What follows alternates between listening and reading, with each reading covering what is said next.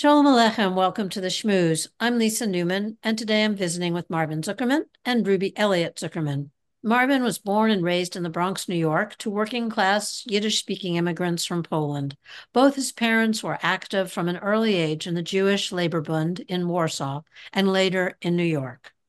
He grew up in the Amalgamated Clothing Workers Cooperative Housing Development in the Bronx. Speaking only Yiddish as a child, he attended from the age of 5 to 15 a daily after school Yiddish, secular, socialist oriented folk school Workman Circle, where he learned to read and write standard Yiddish. He was schooled in Yiddish literature and folk song and in Jewish history and holidays. After earning his university degrees, he became professor of English at Los Angeles Valley College, serving as chair of the English department for 14 years and dean of academic affairs for six years, retiring in 2002. He's published seven books, two of them in two of them English college textbooks, and five of them in the field of Yiddish, as well as various articles in journals and periodicals. In 2016, Purdue University published his translation of a Yiddish memoir by leading Bundist Bernard Goldstein, titled 20 Years with the Jewish Labor Bund, a memoir of interwar Poland.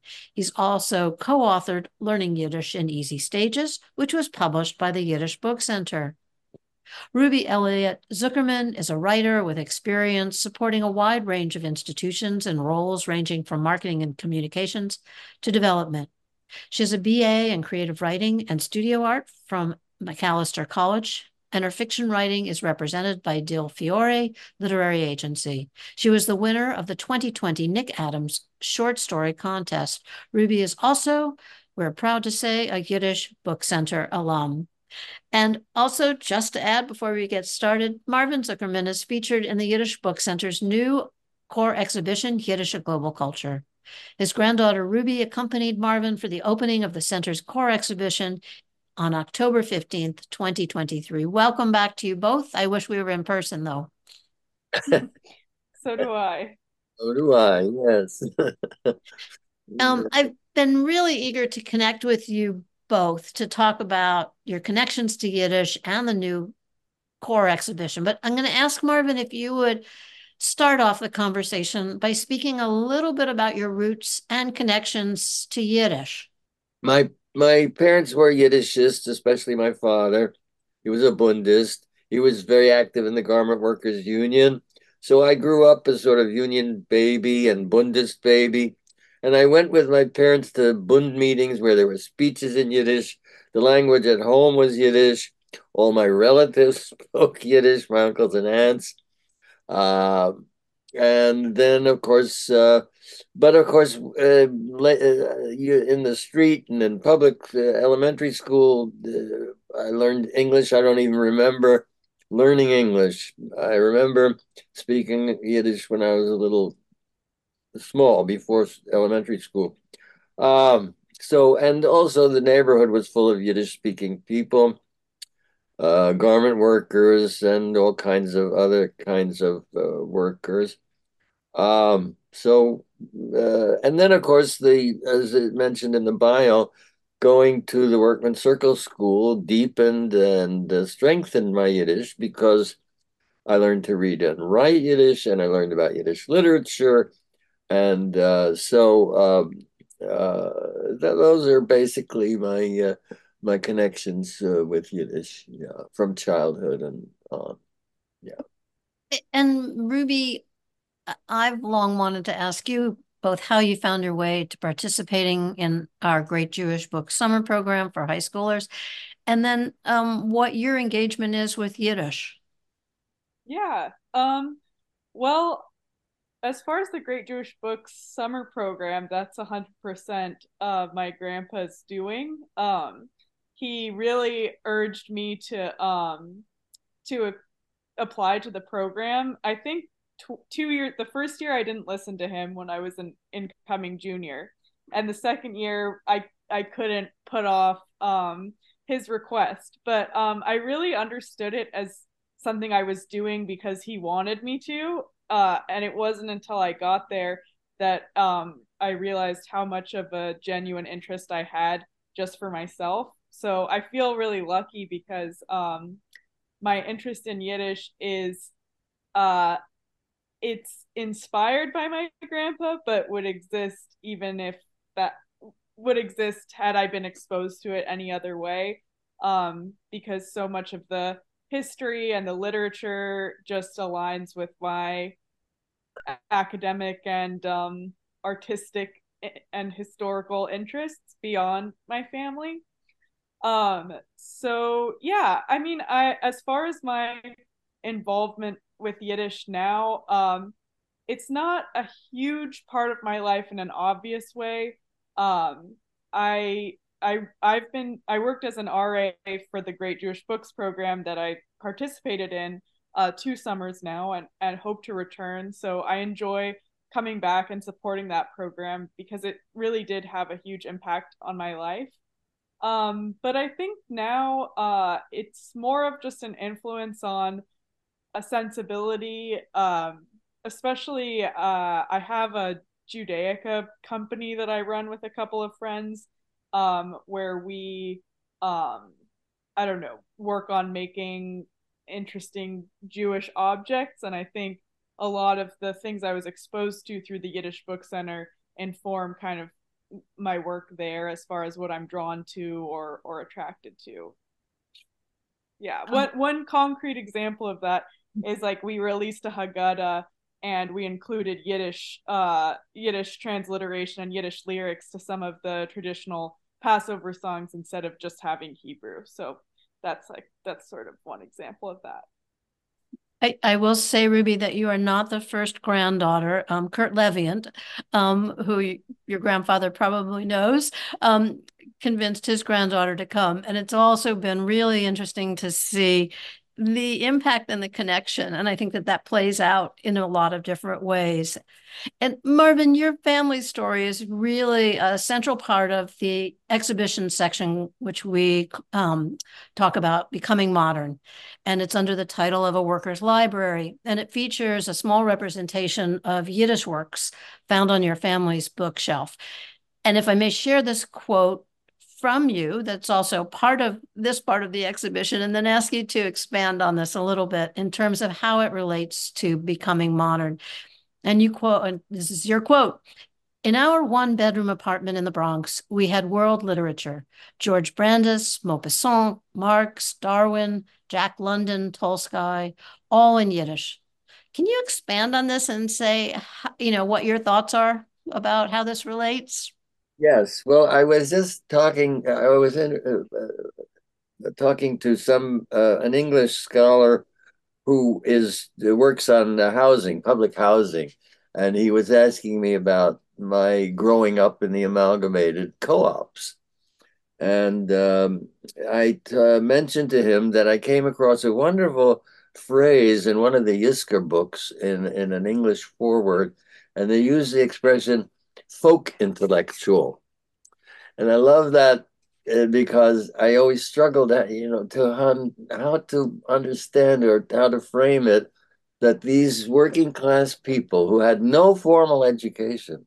I mean, my father, all his, uh, all he did was go to cheder, you know, when he was a, a, a yingle, a boy, and uh, learned to uh, read and write uh, uh, with read Hebrew uh, language of instruction was Yiddish, of course.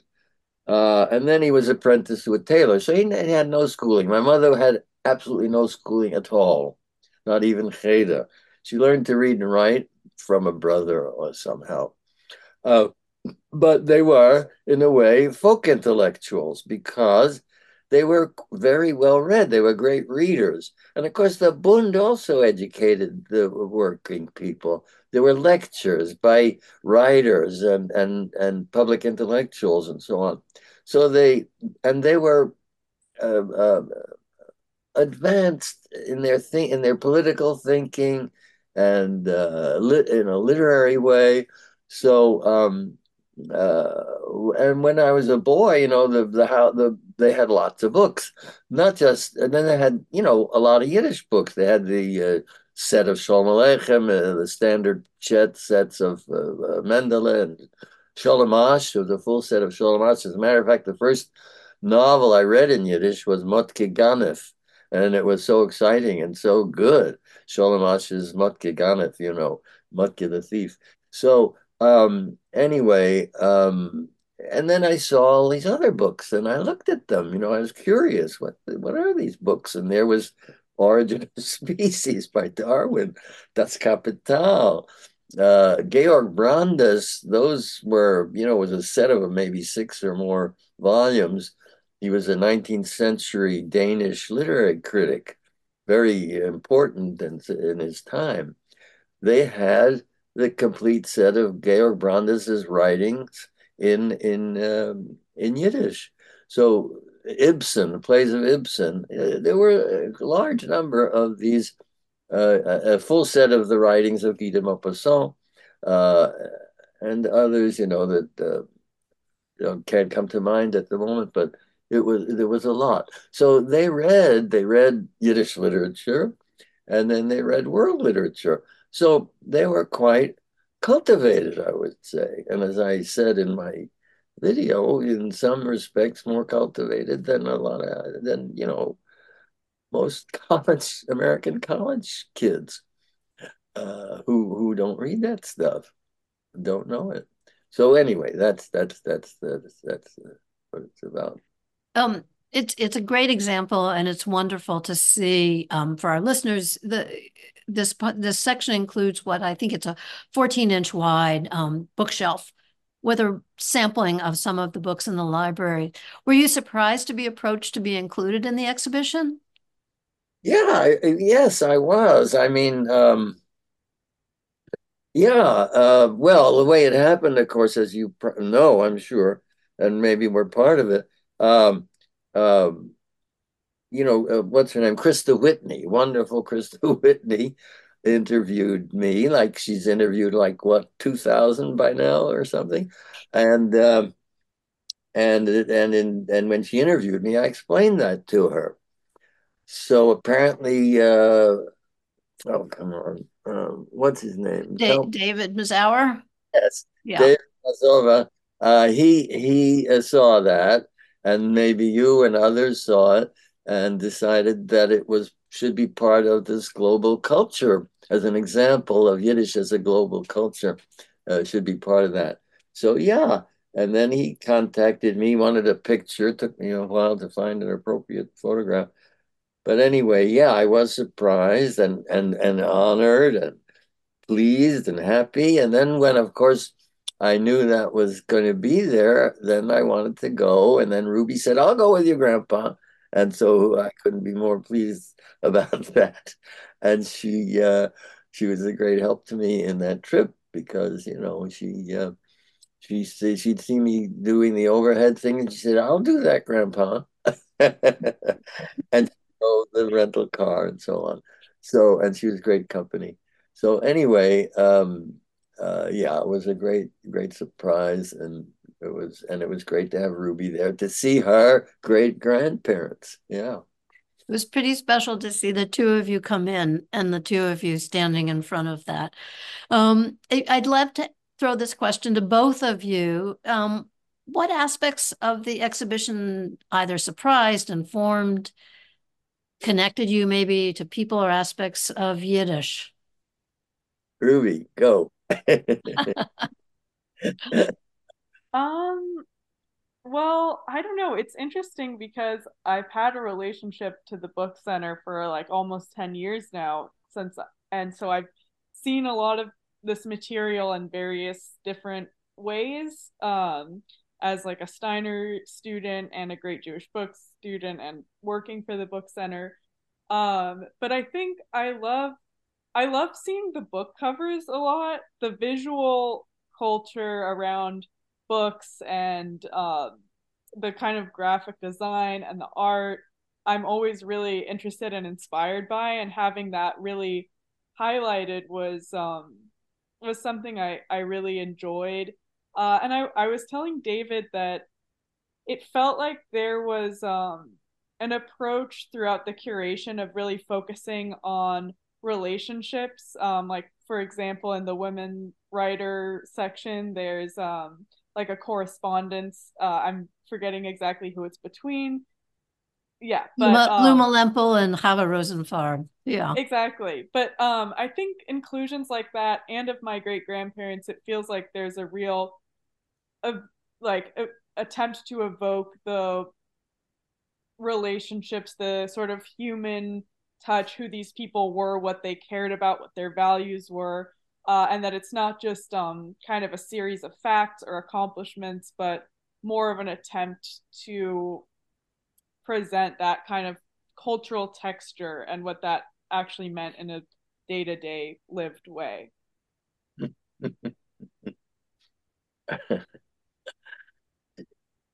and Marvin? Oh, what what what I liked most about the exhibit is that or surprised by, yeah. Well, um, hmm.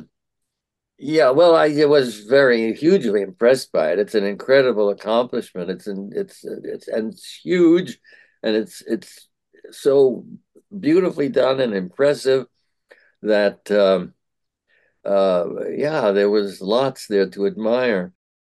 You know, it's hard to know how much everybody was able to take in that day because it was a, quite an exciting day. Um, and a lot to see, and a lot of people packed in threaded throughout the exhibition, it includes aspects of contemporary Yiddish culture, what people are doing, what people are studying, um, new ways of interpreting from music, art, zines, um, and things like that. And I again love to hear both of you talk a little bit about that. I mean, you're separated by several generations. I I also think it's wonderful that you have this opportunity, if I may, Ruby, to really explore and discover Yiddish in, in ways that I didn't have in my generation to be able to do that, you know, again with your grandfather, if I may, is a pretty wonderful experience. Um, so what was your takeaway on that? Um, well, for me, I think um I think seeing the uh, the emphasis on translation um, and the rediscovery, I guess, in a creative sense. For me, it's it's a real source of pride in my heritage and having like a real gathered the the exhibition kind of exists as like a I don't know, an example of of all of the many things that there are to take pride in in Jewish history beyond just a story of persecution. And to me that's that's really important and that's a big part of um, Jewish life going forward, whether it's explicitly Yiddish or not, is to find um, the parts of our identity that that aren't based in a story of of um, you know hundreds of years of persecution. And I think the Yiddish Book Center does a great job of acknowledging that, but providing so much uh, energy into what what there is to be proud of um, in being you know Jewish and a descendant of of um, Yiddish speakers and stuff like that. Uh, and then I think I think there's like the value of just um, translation as a practice, which is something that um, I was exposed to a lot in the programs at the Yiddish Book Center of just understanding that there are certain things if you want to understand history or if you want to understand literature that there's a value in knowing a language other than English. Because I think one of the things I'm so envious about my grandpa and his parents is this um, multilingual culture that um, that that one would know different languages and have different uses for different languages. And um, you know I speak English 99.9% of the time. And so I, I think it's inspiring to see how um, people engaged with Yiddish today, there's a value in the in having a di- understanding a diversity of languages and um, just valuing cultural diversity in general. I think I think it's that the the specificity of of studying Yiddish it um, brings value to the specificity of studying all sorts of different cultures. Um, so I think I think it's really exciting to see that. and and I want to add that Ruby can speak uh, and understand Danish.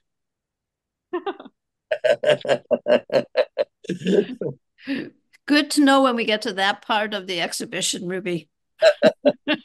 we'll come find you. um, and and just to sort of wrap it up a little bit, Marvin, I wonder if you could answer the question: What do you think your parents would have made of all of this? Oh my God. Well, it's an interesting question because, um, yeah, well, they mostly my father um, uh, wanted. Uh, my father was, as a Yiddishist, you know, wanting to preserve and promote and and um, uh, perpetuate uh, Yiddish uh, and not let it go die and go away. And uh, he worked for that. You know, he, he he raised money for some Yiddish elementary schools in the Bronx and so on. Uh,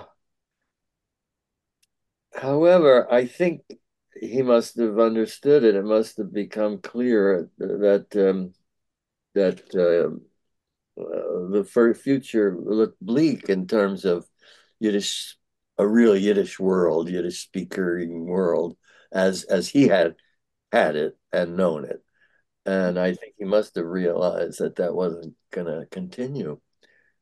So uh, to see the Yiddish Book Center now would have been a great uh, joy, I would think, and a surprise. I mean, at least that's my also my reaction. My God, how did this happen?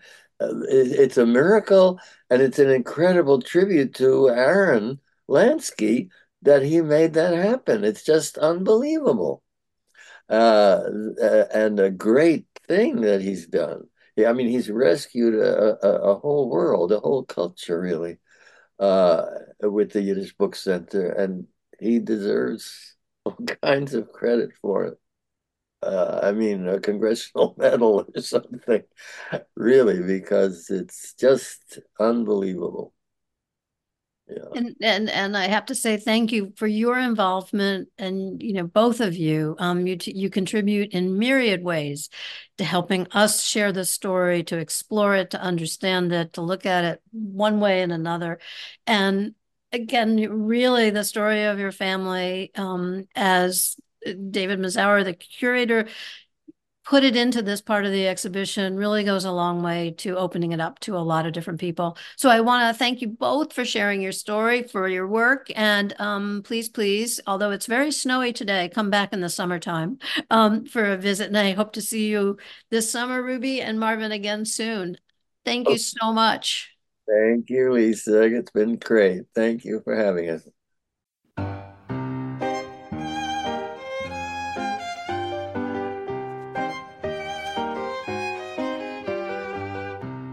You have been listening to The Shmooze, a production of the Yiddish Book Center in Amherst, Massachusetts. To learn more about this podcast and to subscribe, visit yiddishbookcenter.org. I'm Elizabeth Carteropoli. Until next time, be well and be healthy.